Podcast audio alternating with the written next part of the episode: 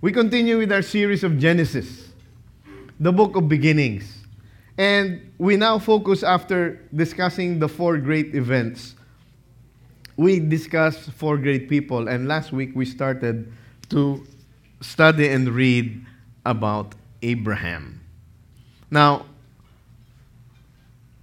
I copied and pasted a, a headline that we will share later on.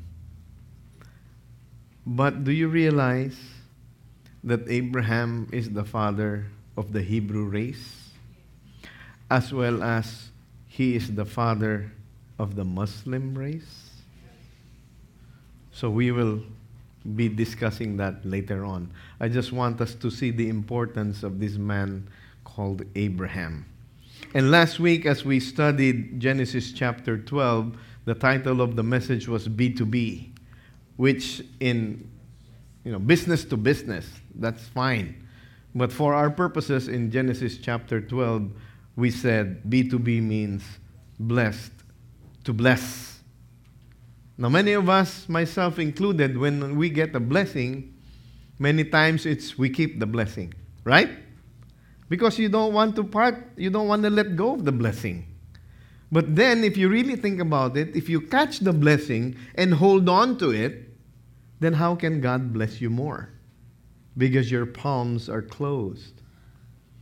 But if as you accept the blessing, you, your, your palms, your hands are open for God to use you to be a channel of that blessing, then I submit to you, God will even bless you more. And Genesis chapter 12, verse 2 says, And this is God talking to Abraham, and he said, I will make you a great nation, and I will bless you, and will make your name great, and so you shall be a blessing. Do you see the pattern? Do you see the channel? First, it was God. And then he said, He will bless who? Abraham. And then, in the process of blessing Abraham, what will happen? Abraham will bless others. But we're not after the blessing. The presence of God is the main blessing. And in God's economy, He blesses us. He blesses us so much that we see here the promise of God of blessing. In Genesis 12, verse 3, He says, I will bless you. I will bless those who, what? Bless you. And the one who curses you, I will curse. And in you, all the families of the earth will be blessed. So in Genesis chapter 12, verse 2, we see the promise of God, the promise of God's blessing to Abraham. And in verse 3, we see God's protection. It's as if God was holding us, protecting us. And He says, Those who bless you, I will bless, and those who curse you, I will curse. Do you realize that the nation of Israel, in relation to the whole of the Middle East is but a, but a small speck. Why do you think that they are not overpowered? Ah, because America is helping them, etc., etc. In honesty, why are they blessed? Why are they protected? Because of God. It is God's protection, it is God's promise to them. That's why they are not consumed by their enemies around them. Last week we also discussed God's triangle of blessing, right? We see the triangle.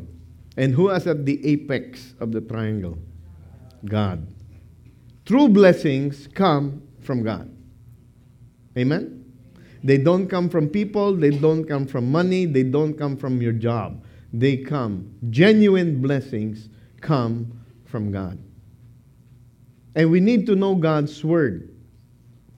We need to know God, we need to know God's Word. Because faith comes from hearing, hearing the Word of God. So at the bottom of the triangle, you need faith.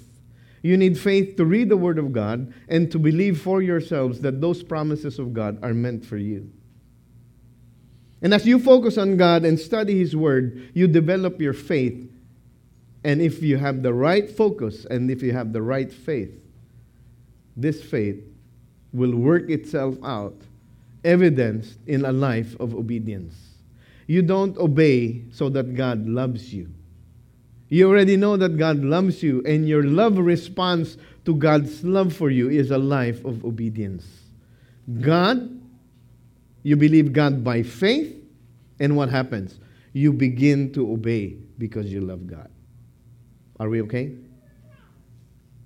So, what did Abraham do? In Genesis chapter 12, verse 1, God told Abraham, Abraham, leave your country, leave your family, leave everything behind, and go to this, pla- this place that I will yet show you.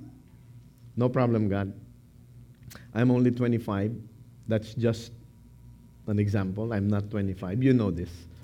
God, I'm only 25. I have my whole life ahead of me. So, yes, let's go. The problem is this. So, Abram went forth as the Lord had spoken to him, and Lot with him. Now, Abraham was what? 75. At 75, I submit to you, it's not easy to start again. But with God, nothing shall be impossible. All things are possible with God. And we shared with you that God's triangle of blessing really is that true faith is centered on God and His Word, evidenced by obedience. And where does blessing come? After. After you obey. Why? Because when you obey, you will know that the Word of God is true. And in the process of your obedience, what happens? You're blessed. Maybe materially, maybe relationally, maybe spiritually, but you will be blessed. I don't know the manner by which God will bless you, but I assure you that God is a blesser. And faith is important because we learned last week that without faith, it is impossible to please God. Because everyone who comes to God must first believe that He is God, and secondly, that He is a rewarder to those who what? Earnestly seek Him. It didn't end in that He is a rewarder, period. It said that He is a rewarder to those who earnestly seek Him. That word earnestly means diligently. Part of your diligent journey with God is coming to worship, attending a small group, reading your Bible, prayer, all of the above. So, are you a diligent seeker of God? He says, If you seek me, you will find me. Okay, Genesis chapter 1, verse 1. In, if you seek me, you will find me. If you seek me with, there you go. All your heart. Who are you running after? Who are you seeking for? Are you seeking after God? Are you seeking after God with your whole heart? If you are, His promises, you will find Him. Amen? Now, let me ask you. Okay? I'll show you two pictures. And the question is this Where would you rather live? Right?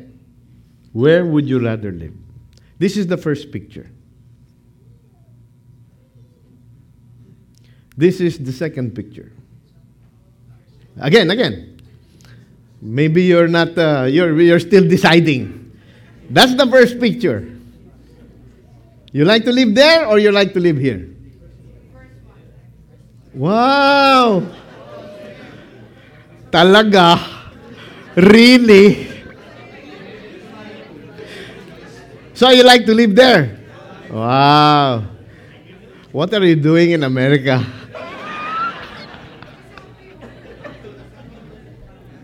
you like to live there or you like to live here? Honestly.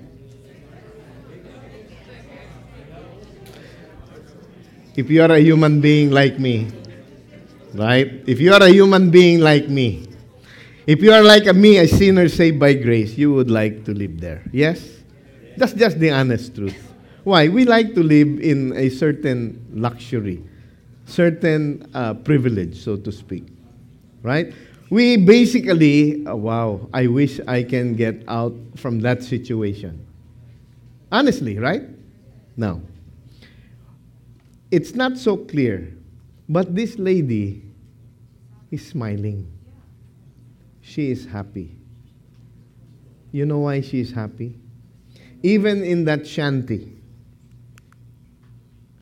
International Care Ministries. We were able, Pastor Danny was there, Pastor Desmond was there. We were able to go to Bacolod and minister to the indigent pastors. The pastors who live near the uh, waters. They live by the river, they live by the water where the mangrove forests are. Now, what she does is she has been helped by International Care Ministries to provide a livelihood so that she and her family will have food to eat. They have a small business so that they can make money, so that they can tithe, so that their pastor would not be indigent anymore. You get the process? She was blessed so that she could be a blessing, and the blessing that she would receive, she would make a blessing to the church that will in turn give the blessing to their pastor. But is anything wrong with this house?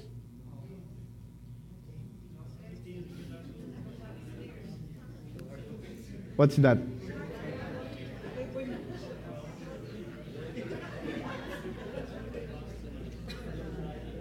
What is this house used for?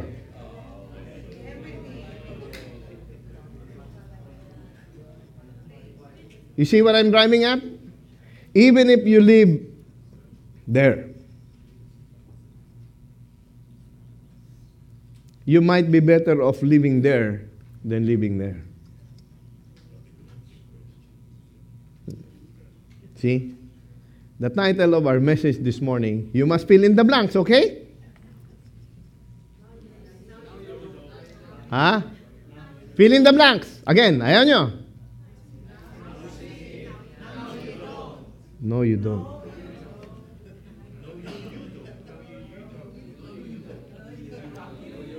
No, you don't.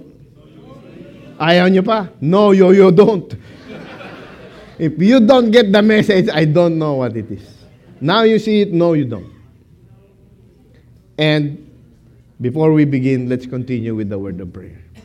God Almighty, we thank you that even if our eyes are human and frail and directed to other things, we pray, Lord God, that this morning that you will open our eyes, open our hearts, that we might see beyond our circumstance. Because many times, Lord God, to be honest, we think that we see, we think that we know.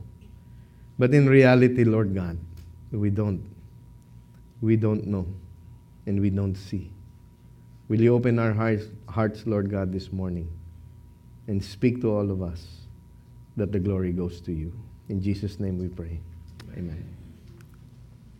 Genesis chapter 13. We learned from last week that when Abraham was following God, God allowed a famine to come into the land.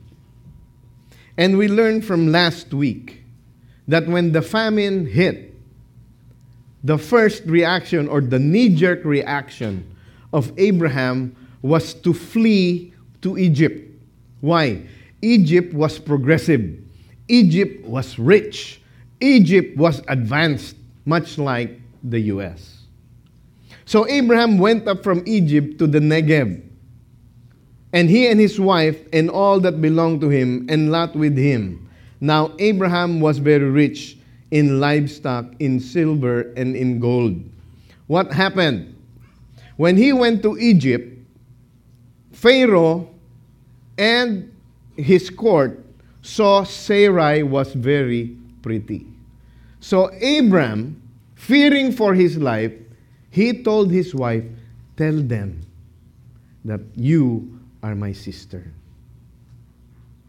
It was also partly true that Sarah was Abram's half sister.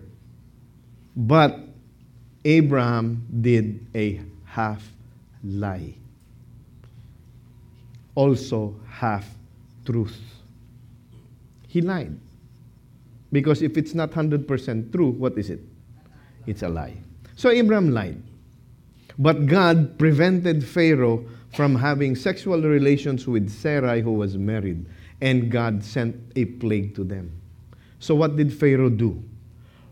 Pharaoh, Pharaoh rebuked Abraham. What is this that you have done? Why did you tell me that she is your sister? She is your wife. Depart. So they were deported. But in the process of that, God still blessed them. Look what happened. Abraham, because Pharaoh had favor on Abraham, Pharaoh gave him gold, silver, and livestock. He was already rich when he went to Egypt. But when he left, he was even richer. Now, Abraham was very rich in livestock, in silver, and in gold. Then what happened?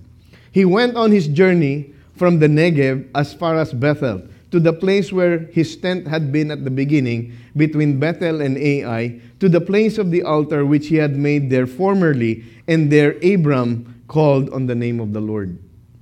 So what did he do? He sinned against God. First, he was obedient. Then he sinned against God. He trusted Egypt. He trusted Pharaoh. He trusted riches. He went there without consulting God. So what did God do? God intervened. God protected Pharaoh. Pharaoh kicked them out. They were more blessed than they were when they came in. So what did Abraham do? He went back. He went back to the place he first encountered the promise of God that Abraham, I will bless you, and I will make you a great nation, and all nations will be blessed through you. At 75, childless, with his wife barren and old, and her womb basically dried up, as the Bible says. He went back to God. He went back to his encounter with God. And I challenged us last week wherever you are, you can always go back to God. God invites you, return to me. Return to me with all your heart, he says. So that's what Abraham did. He went back to the place where he first encountered God, where he first heard the promise, and there he built an altar. You know, this is the only fixed construction that Abraham did. He built an altar. And there he worshiped, there he prayed, there he called upon the name of the Lord. So Abraham was basically all over the place. From Ur of the Chaldeans, he went to Haran. From Haran, he stopped at Bet, uh, Bethel near Ai, where he prayed, where he uh, built an altar. There was a famine. He went down to Egypt. He got kicked out. And then where, what did he do? He went back. He returned to God. Now, in that travel, you will see that there was a nephew that was with him. Now, Lot, who was with Abram, also had flocks and herds and tents. Who is Lot? Lot was the son of Abram's brother Haran. Haran had died. So, who took over caring for his nephew Lot but Abraham? Lot was with Abraham. Now remember, Abraham was blessed, and the number of his flocks, the amount of his gold and silver had also increased. And what is happening to Lot? Lot went with Abraham, and what? He also had flocks and herds and tents. Notice that you, if you are with someone who is blessed, the blessing spills over to you. If you're always with someone who is complaining, grumbling, and argumentative, if you're not careful, you will be that same person. Complaining, grumbling, and argumentative. But if you are a person who is faithful, faithfully walking with God, who is blessed by the favor and presence of God, inevitably the blessing will spill over to you. Lot was blessed. He also had his own flocks and herds and tents. And what happened?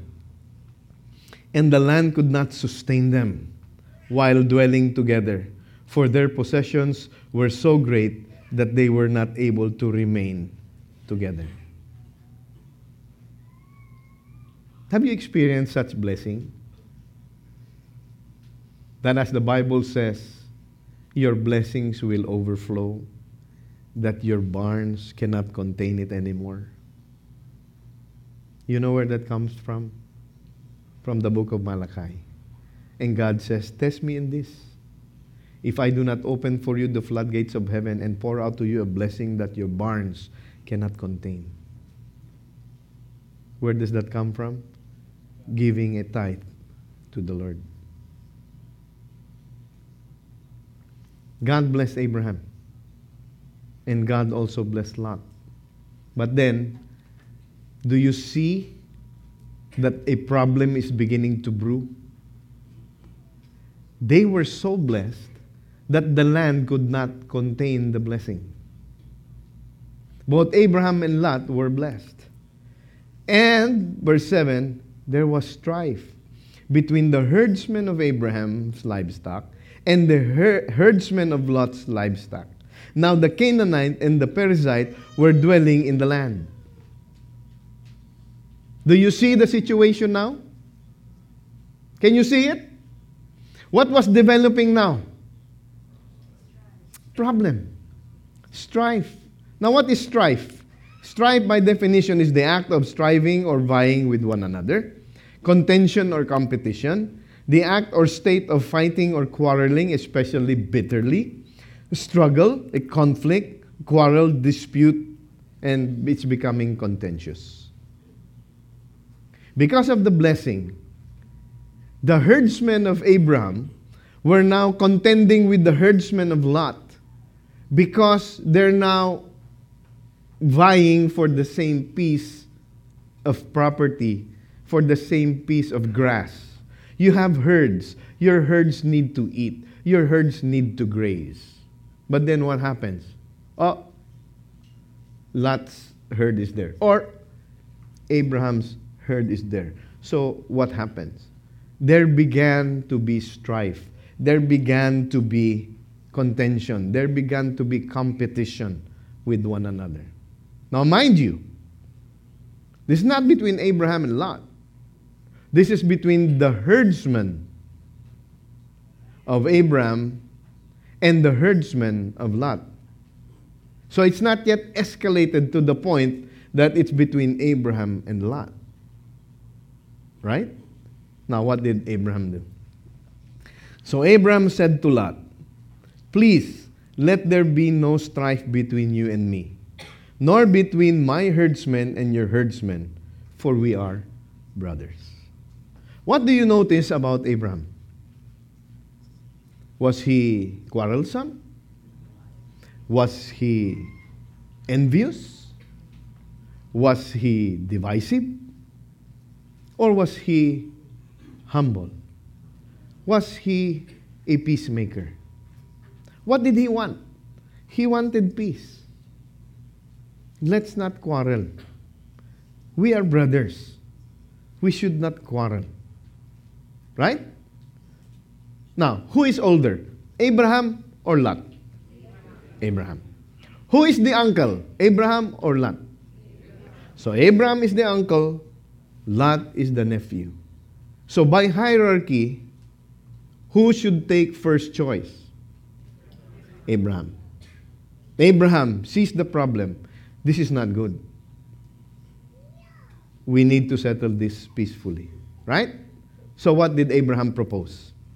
Is not the whole land before you? Please separate from me. If to the left, then I will go to the right. Or if to the right, then I will go to the left. What did Abraham do? What did Abraham do? He let Lot choose. He had first option. He had the first choice. He didn't insist, well, I'm the uncle. I'm the one to whom God promised the blessing. Therefore, I choose and you take whatever is left over for you. What did Abraham do? Abraham? Ah, Lot, I don't want any problem. I don't want any strife. Isn't the whole land before us? Okay, you choose. So that there will be no argument, so that there will be no quarrel. If you choose going to the right, I will choose going to the left. If you choose going to the left, then I will choose going to the right. Peace. Yes? Economic suicide. I am a herdsman. I want the best grazing land. I want the best business opportunity. What if Lot chooses the nice piece of property and I am left with the bad piece of property? What happens to my herd? What happens to my income? What happens to my economy? Well, anyway, I'm the uncle. No, no, no, no, no, no. I choose first. But what did Abraham do? You choose first. He was a man of humility he let his nephew choose first. So, what did Lot do? Lot lifted his eyes and saw that was well watered everywhere. This was before the Lord destroyed Sodom and Gomorrah, like the garden of the Lord, like the land of Egypt, as you go to Zoar. So, what did Lot do? He saw with his eyes. He saw the valley of the Jordan, which was watered everywhere. It was so lush, it was so beautiful that what? As the Bible describes it, it was like the garden of the Lord, rich like the land of Egypt as you go to Zoar. So, what did Lot do? When he saw with his eyes, this is the good property. When he saw this, he said, This is a good land. I just got this off the internet, okay? You just Google Valley of the Jordan, and this is what comes out. One of the pictures. Is it a good land? Is this good for grazing? You have water, you have shelter of the mountains on certain sides. This is good land, yes? Now, what might the other option be? Either this or maybe, now where, what would you choose? if you are a herdsman? This or this? Ah, Brother Bobby chooses that one because he wants his herd to die. I think, uh, Bobby, you're in, not in the herds uh, business. You're not in the flock. You are in the carcass business. Naturally speaking, because we are human beings, of course, Lot saw this. This is the best property. Compared to this, oh, what will, what will live? What will survive in this desert? Right? So what did Lot do? So Lot chose for himself the valley of the Jordan, and Lot journeyed eastward. Thus they separated from each other. So Abraham went one way, Lot went the other, and what happened? They had peace. There was no strife. Everybody happy. Why? Because Abraham to choose, chose to humble himself. You choose first. Wherever you choose, I will go the opposite way. Why? Because there's already becoming strife. There's already becoming competition. There's already becoming contention. And we don't like that. We are brothers. So you choose. So Lot chose. So they parted ways. And where did Abraham settle? Abraham settled in the land of Canaan, while Lot settled in the cities of the valley and moved his tents as far as Sodom. Where did God want Abraham to be in the first place? Canaan. So, where was Abraham? Abraham chose to be in the center of God's will. It was God's will for Abraham to settle in the land of Canaan. Abraham kind of wavered in his faith when the famine came. Then he went to Egypt, but God rebuked him. He went back to Canaan, where God originally intended for him to settle. So Abraham was in the center of God's will. While Lot, on the other hand, went and pitched his tents where? Near Sodom. So if you look at a map, for example, you see there Hebron. and you see Sodom. Now, if you see Sodom, Sodom has a body of water quite close to it. On the other side, Hebron doesn't seem to have any vegetation, mostly desert. Right? If you're just using your human eyes. Canaan, whatever condition it was during that time, is the precise land that God wanted Abraham to be in. Lot, on the other hand, chose to live near Sodom. No problem. I am neighbors with Hugh Hefner in the Playboy Mansion. No problem. Right? I don't live in the Playboy Mansion. I live just beside. No problem. Really? Lot chose to live in Sodom. Now look, the men of Sodom were wicked exceedingly.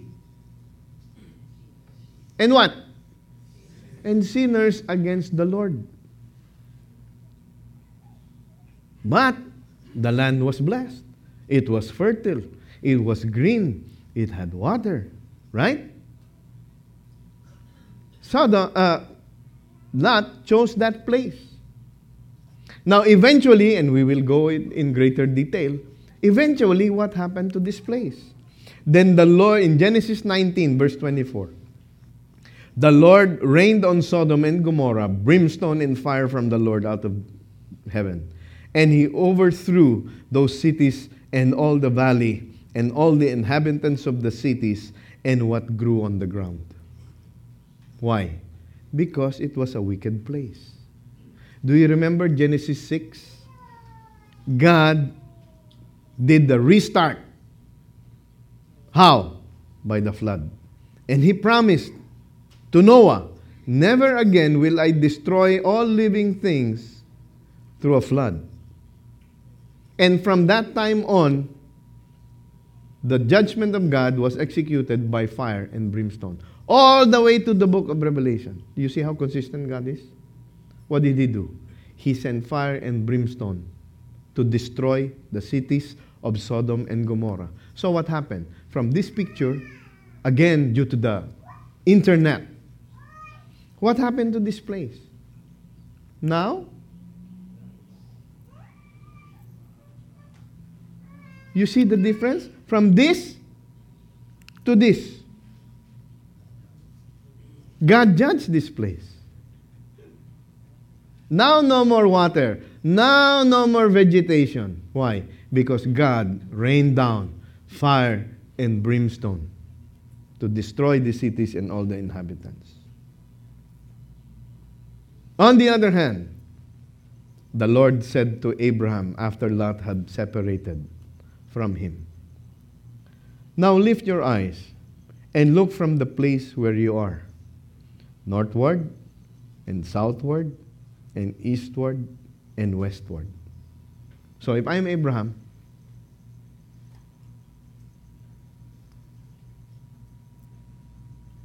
okay, God, now what? For all the land which you see, I will give it to you and to your descendants forever.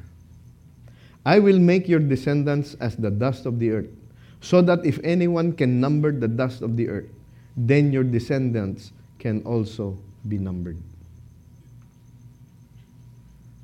Lot lived near Sodom as a sojourner as a traveler.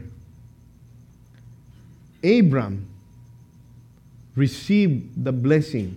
He became the owner of all that he could see as far north, south, east, and west. Now, you want to be the owner or you want to be a tenant? You want to be the owner. How did Abraham become the owner?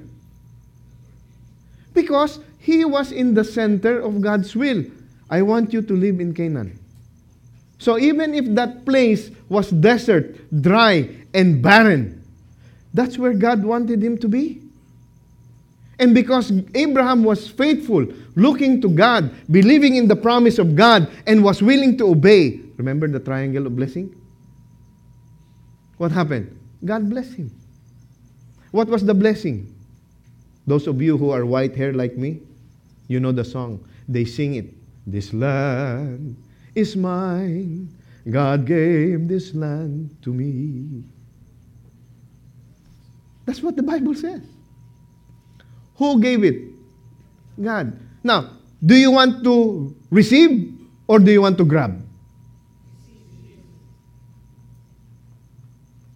Lot took the opportunity to move his tent to a place of wickedness, to a place where people are evil, which eventually God destroyed. Abraham, on the other hand, trusted God. Okay, God, no matter what it is, because you said you want me here. Okay? Now, Abraham, look north, south, east, west. As far as you can see, that land is yours. I give it to you. All the land which you see, I give it to you. Not only to you, but to your descendants. When? When? Forever. Forever. I will make your descendants as the dust of the earth, so that if anyone can number the dust of the earth, then your descendants can also be numbered. There is a big problem. Abraham was 75. He has no children. His wife is barren. She is past beyond childbearing years. Her womb is dried up. How can my descendants be innumerable as the dust? How can Abraham believe that? Why? Because he believed God. He did not rely on his circumstances. He looked beyond his situation. He looked to God. God, faith, translates to obedience. The bonus is the blessing. Abraham looked to God. He knew God promised him. And he decided to obey. And when he obeyed, that's when the blessing came. What else? For to whom then, in Isaiah 40, God is challenging Abraham. If you can count the dust, so your offspring can be counted, so your descendants can be counted. Now, who is giving this promise? God. What is, look at God in Isaiah 40, verse 25. To whom then will you liken me that I would be his equal? To whom? Nobody. Says the Holy One, Lift up your eyes on high and see who has created these stars. Now, if you are here this morning and you like to count, can you tell me how many stars there are?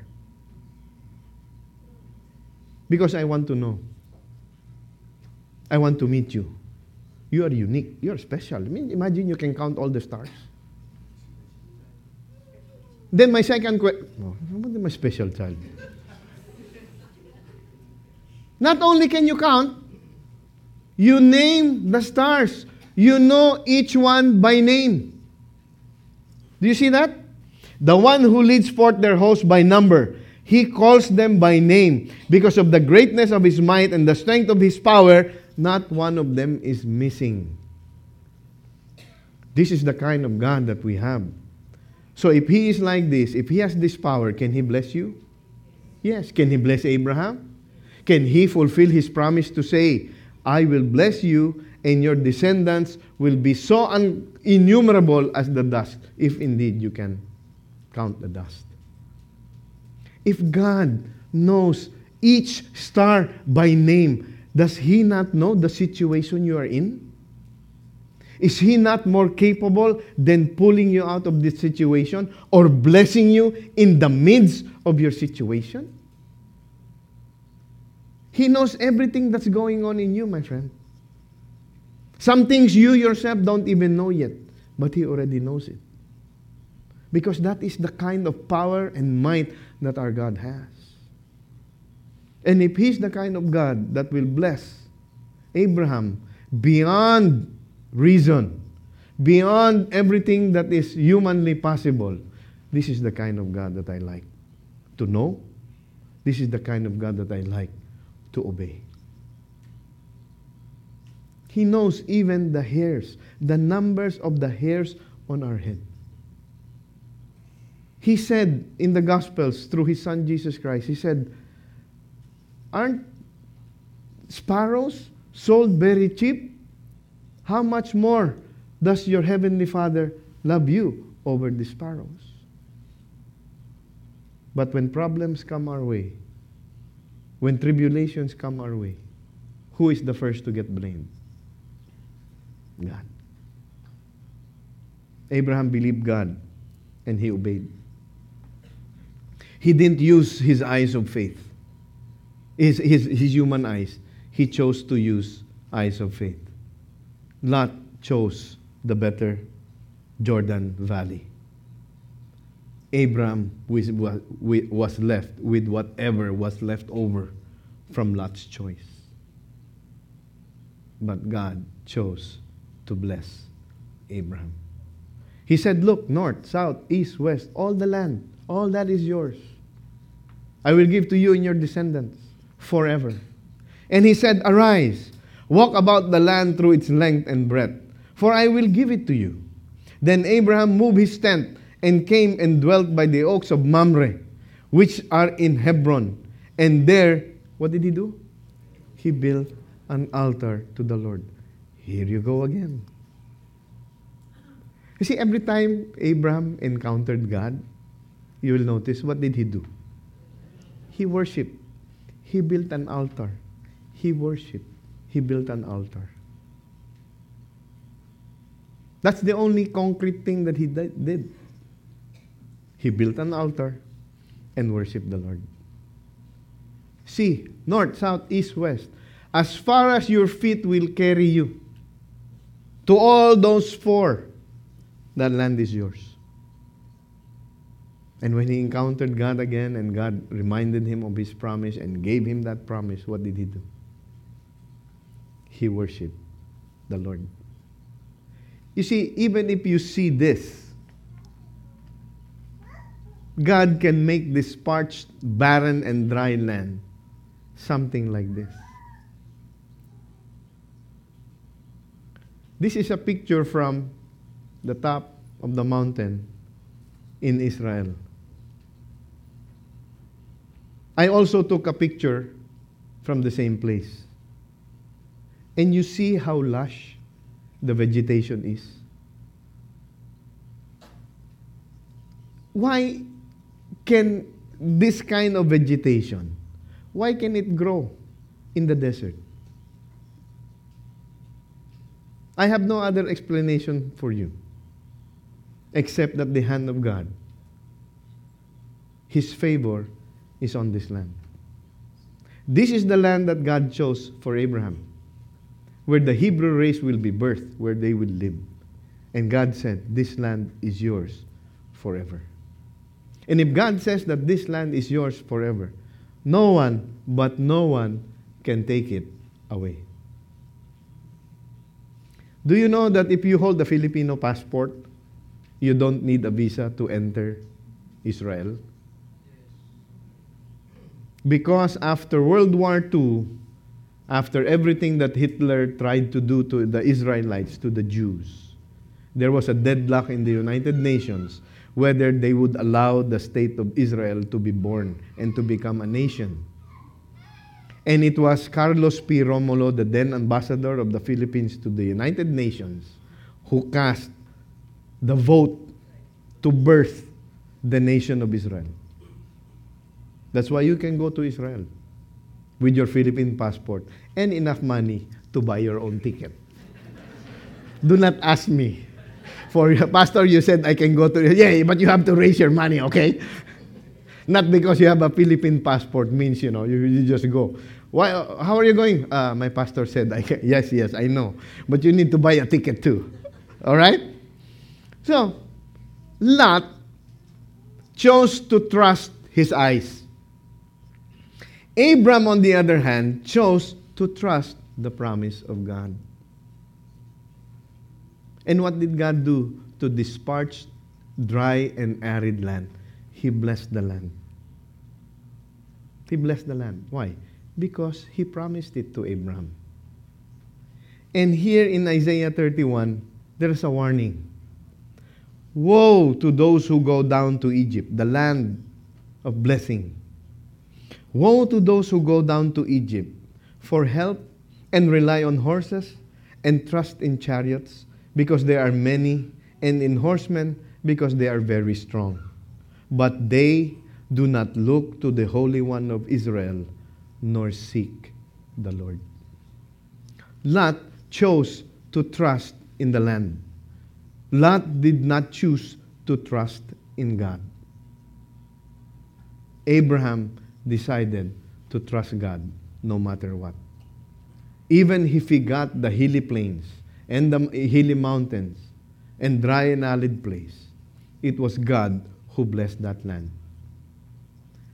Isaiah writes, Woe to you who trust in chariots and horses. You see, during that time, your, your strength as a nation would depend on how big an army, how strong of an army you had.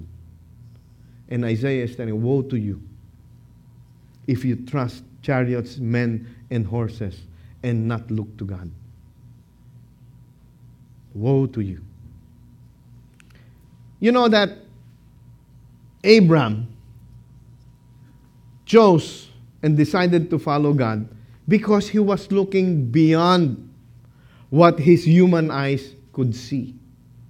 Hebrews 11, verse 9 says, By faith, he, meaning Abraham, he lived as an alien in the land of promise, as in a foreign land where the Canaanite and the Perizzites, you see, Pastor Danny is from Canaan, the Perizzites.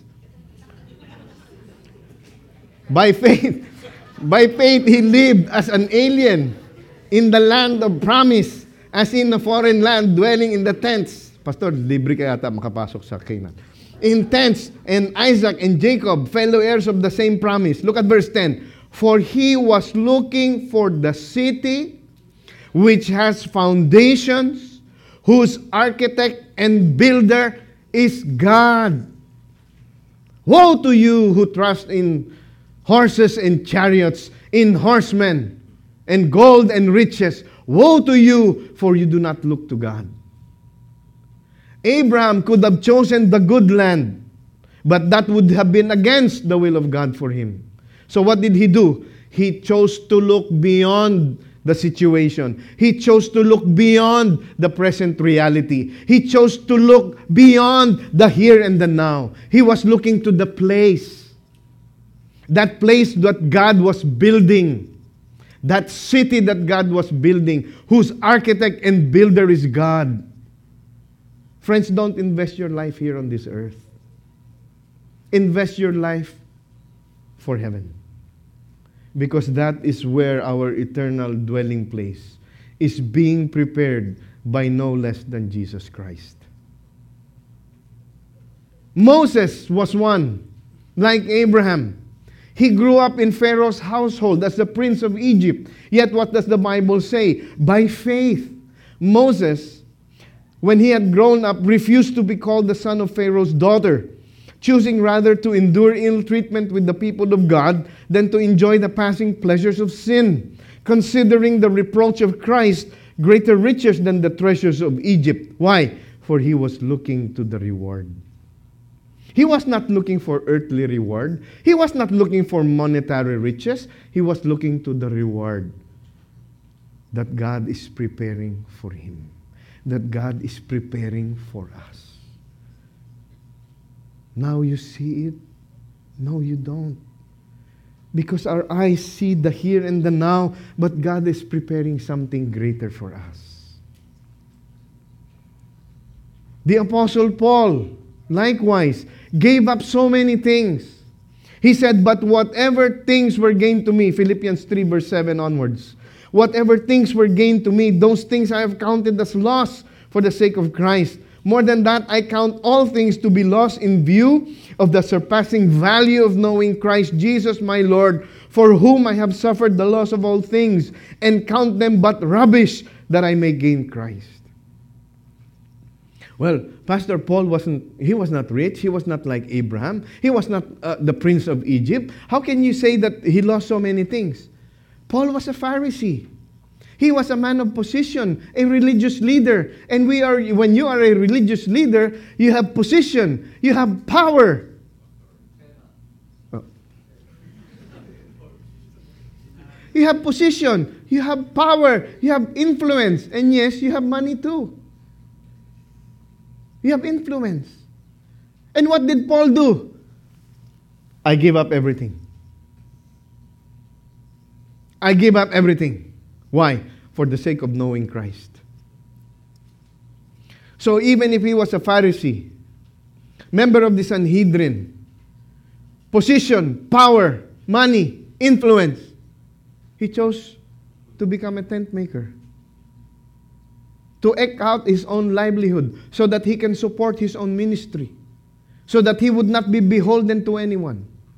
As a matter of fact, that word, I suffered the loss of all things and count them but rubbish. That word rubbish is excrement, human waste. Now, you like human waste? That's how contrast, the contrast that Paul is saying. All of this is rubbish. All of this is human waste compared to knowing Jesus Christ, for whom I have suffered the loss of all things that I may know him and the surpassing knowledge of him who died for me. What are you giving up to know God? Or what are you holding on to that prohibits you from knowing God completely? Are you trusting chariots? Are you trusting horsemen? Are you trusting your abilities on your blessings? And forgetting God? Woe to you, Isaiah writes. You see, even the king Jehoshaphat, when there was a huge army going against him, he prayed to the Lord. He didn't trust on his army. He said, Oh, our God, will you not judgment, judge them? For we are powerless before this great multitude who are coming against us, nor do we know what to do. But our eyes are on you. And when God answered their prayer, he said, King Jehoshaphat, look again. And God opened the eyes of King Jehoshaphat. And for the first time, he saw the legions of angels that God had surrounded the land, who devoured and vanquished their enemies. Oh, yes, you may see it now, but maybe you don't. Some may trust in chariots and some in horses, but we trust in the name of the Lord. How can you trust in the name of the Lord? I don't know what you're going through, but let me share with you about this person who's close to my heart. 2 Corinthians 4 17 and 18. Talking about the body, which is our earthly tent, which decays and eventually will die. For our light and momentary troubles are, are achieving for us an eternal glory that far outweighs them all.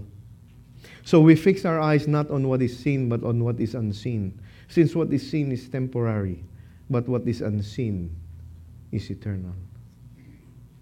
Our life here on earth is temporary, it is fleeting. This life will soon pass away. But God is preparing for us a building not made by human hands, prepared for and designed by Jesus Christ Himself. Now look at this picture. I put her name there because you might confuse them. Our sister Bola Taylor, that's her nurse right there. They are CCF's missionary to Japan. If you are an overseas missionary, you will know, you will understand that the Japan is the graveyard of missionaries.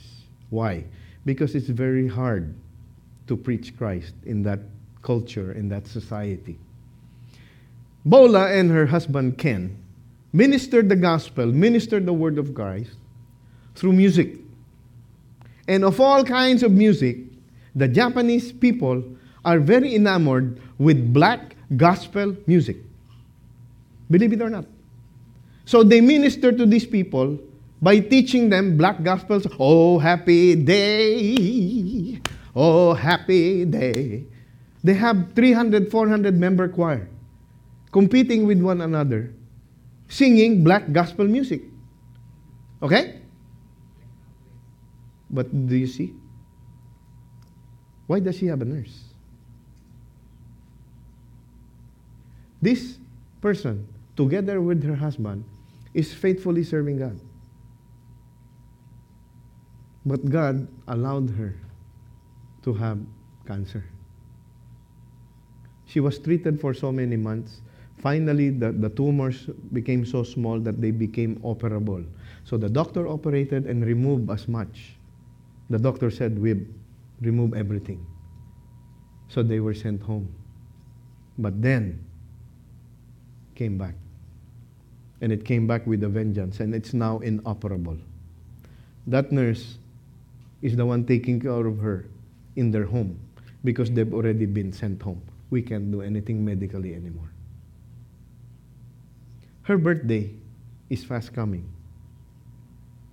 Now, if you are this person and your eyes are not focused on God, your eyes are focused on the here and the now, in your predicament, in your situation, will you think of having a concert? But that's what she decided to do. She and her husband decided to have a concert. As a matter of fact, the concert is today. By now, LA time, the concert is probably finished. The prayer request is please pray that Bola will be strong enough to be able to do this one last concert. To show that our God is mightier than our situation. Why can she do this? Because 2 Corinthians 5 7 says, For we walk by faith and not by sight. Now you see it? No, you don't. God is preparing something. God is preparing something better than your present situation. And if God doesn't change your situation, you still have God. We walk by faith and not by sight. Lot chose to live by sight. And what happened? He moved to Sodom, which was destroyed. Abraham chose to walk by faith, and God blessed him and gave him the land. St. Augustine said this Faith is to believe what we do not see. The reward of this faith is to see what we believe. Even if it does not happen, I choose to trust God. What should you and I do? Follow what the writer of Hebrews says. Fixing our eyes on Jesus, the author and perfecter of faith, who for the joy set before him endured the cross, despising the shame, and has sat down at the right hand of the throne of God.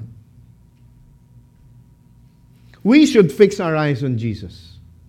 What did Jesus do? He went to the cross. He endured the cross. He despised the embarrassment and the shame of being naked. He took your sin and mine and he nailed them to the cross. When you and I have problem, problems, when you have I have trials, look to the cross. Fix your eyes on Jesus, the author and perfecter of your faith. Because his work on the cross is finished. That's why he sat down. My work is done.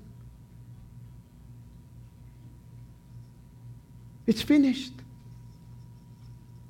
Do you know that even Jesus Christ himself continued to focus on God the Father? Look at what 1 Peter 2 says. He committed no sin, nor was any deceit found in his mouth. And while being reviled, he did not revile in return. While suffering, he uttered no threats. But what? But kept entrusting himself to him, God the Father, who judges righteously. Father, if it be, let this cup pass. Yet not my will, but thy will be done. He kept on entrusting himself to the Father, the one who judges righteously you and I, we should fix our eyes on Jesus too. And why did Jesus Christ go to the cross?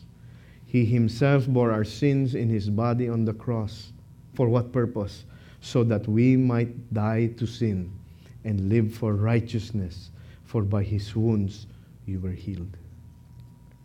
Coming to faith in Christ. The grace of God is a free gift Salvation is a free gift, but it does not come free to you. It does not come free to you because G- it comes free to you because Jesus Christ paid for it. There is a cost. And coming to faith in Christ, if you look at this verse, has a responsibility. Yes, Jesus Christ died on the cross to forgive you of your sin. But if you come to faith in Christ, there is a responsibility to what? Do you see it in the verse? To live a life of righteousness. That's called what? Obedience. Because how will you experience the reality of the promise of God if you are not willing to obey? Many people come to Christ, period, and do not realize that there is a responsibility to live for Christ, to turn away from sin, and to live for Christ. Jeremiah 17 says this, and we contrast and then we'll close. This is what the Lord says Cursed is the one who trusts in man, who draws strength from mere flesh, and whose heart turns away from the Lord.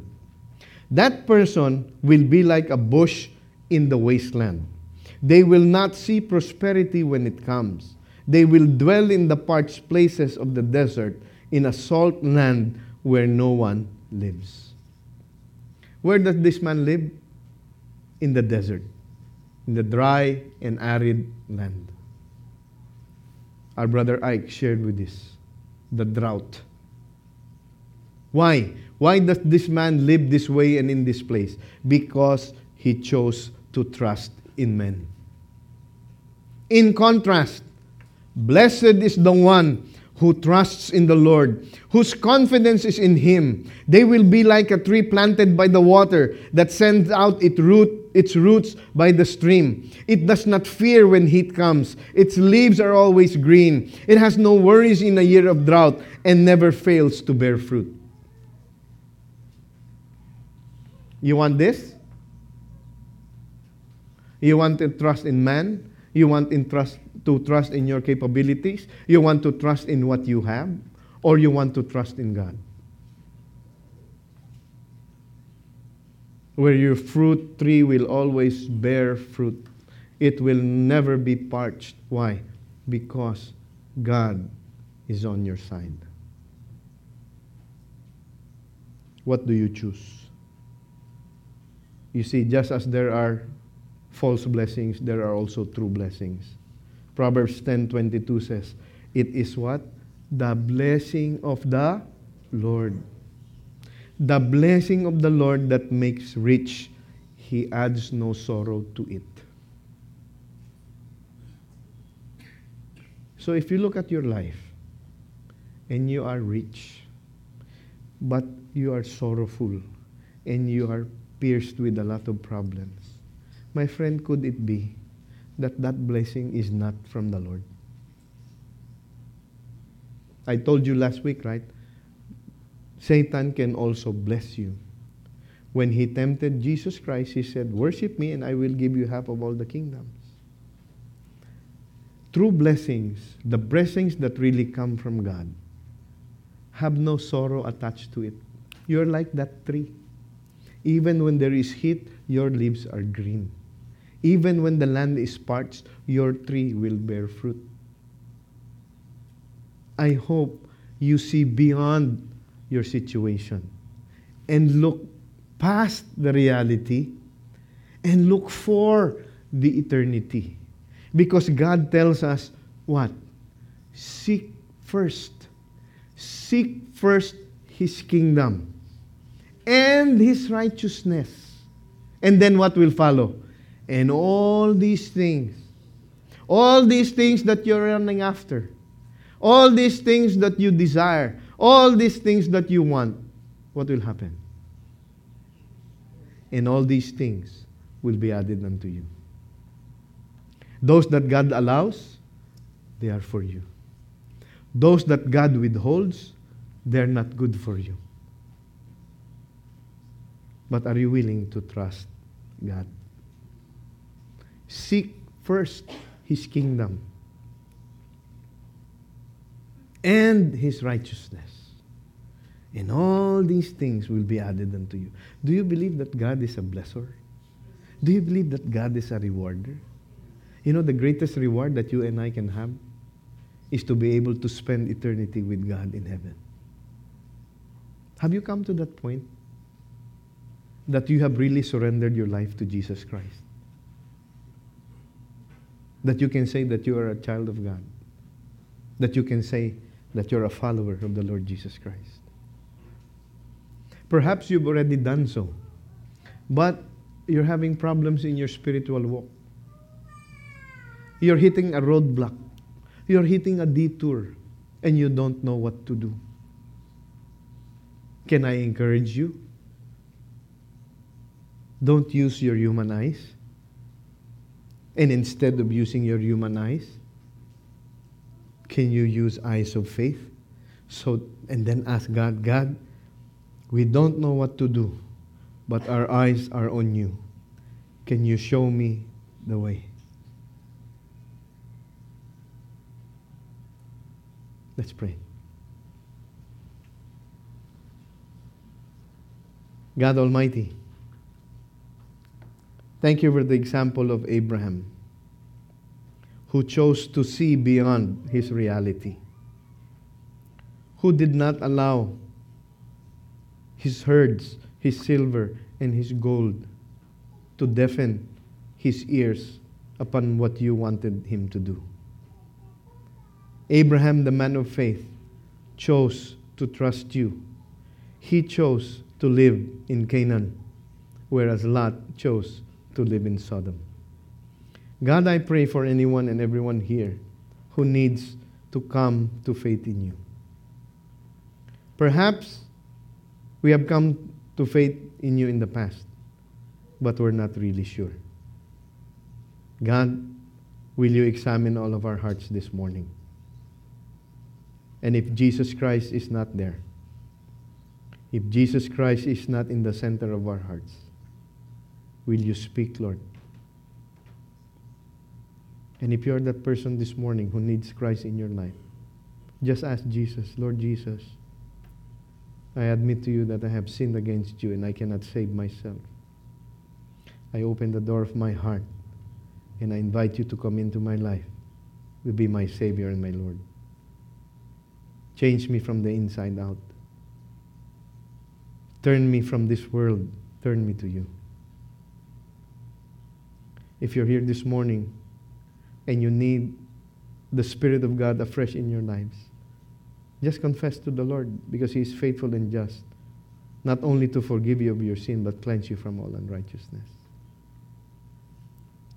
He said, Return to me, and I will return to you. Go ahead, brother and sister. Speak to the Lord.